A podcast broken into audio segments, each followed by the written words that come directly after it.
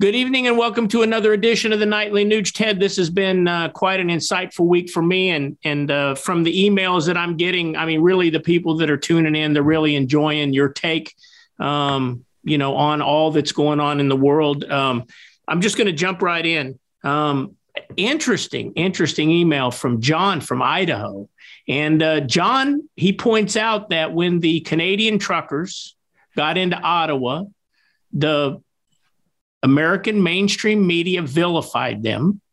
Trudeau arrested them. Trudeau seized their bank accounts and they called them domestic terrorists. Yet, and this is John's point here, um, in Russia, the citizens came out to do exactly what the Canadian truckers did to protest peacefully something that their government was doing that they felt was tyrannical, the invasion of the Ukraine. And all across the world, the media hails them as heroes. Even Trudeau said, We must stand with those brave citizens in Russia uh, that are willing to stand up against a tyrannical government.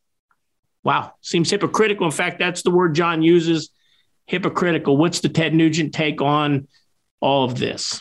Well, the hypocrisy is blinding. It's just too bright to even look at without a welding mask on. It's really amazing. And I, I would encourage my friends to not seek the motivation for such demonic behavior, but merely identify it as tyrannical, evil, abuse of power by our government, and the Canadian government, and elsewhere. And again, let's encapsulate what we're talking about here.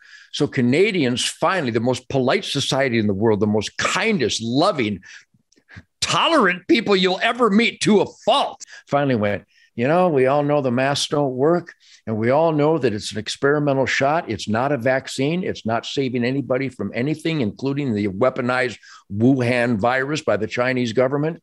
So you can't shut down our businesses, and you can't control our life, and you can't tell us where to go, or even if we can go anywhere. So we're going to have a peaceful protest and drive our trucks to Ottawa.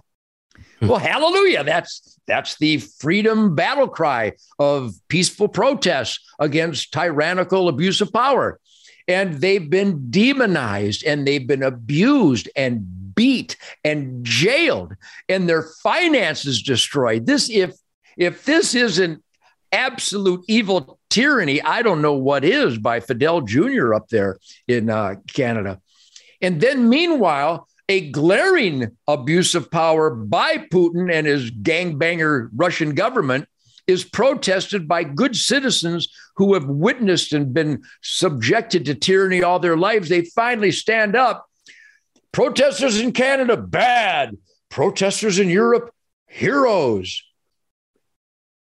Don't try to figure out why that hypocrisy exists but just let everybody you know that it is hypocrisy and that good citizens in America and around the world will not stand for it. And I say this all the time, Keith. If we don't spotlight the cockroaches, we will be overrun. We are currently overrun by cockroaches. We've seen it in Canada. We see it in Russia. So now the media in America and everywhere else is praising Zelensky as a hero and praising the Ukrainian people to fight back against Russia. Well, certainly the free people of Ukraine who want a little bit of freedom have the right to fight back. And how do they do that? With Kalashnikovs with AK 47s. And so our government, who's going berserk trying to disarm Americans, are praising Ukrainians for actually having real AK 47, which, by the way, no crimes in America have ever been committed with an AK 47. They keep calling AK 47 AK. No, they're not AK 47s. An AK 47 is a fully automatic Kalashnikov rifle. But isn't the hypocrisy truly stunning? We need to vote these hip- hypocrites out of office. We need to let our mayor and our senator and congressman and governor know that they're hypocrites. And you can't disarm Americans while you're praising people fighting against tyranny with real Kalashnikov. So John is absolutely correct that it, it it's not not good enough to just identify hypocrisy. We've got to fight against it, and that's by calling our elected employees and making sure that they know that we see it and we won't allow it any further.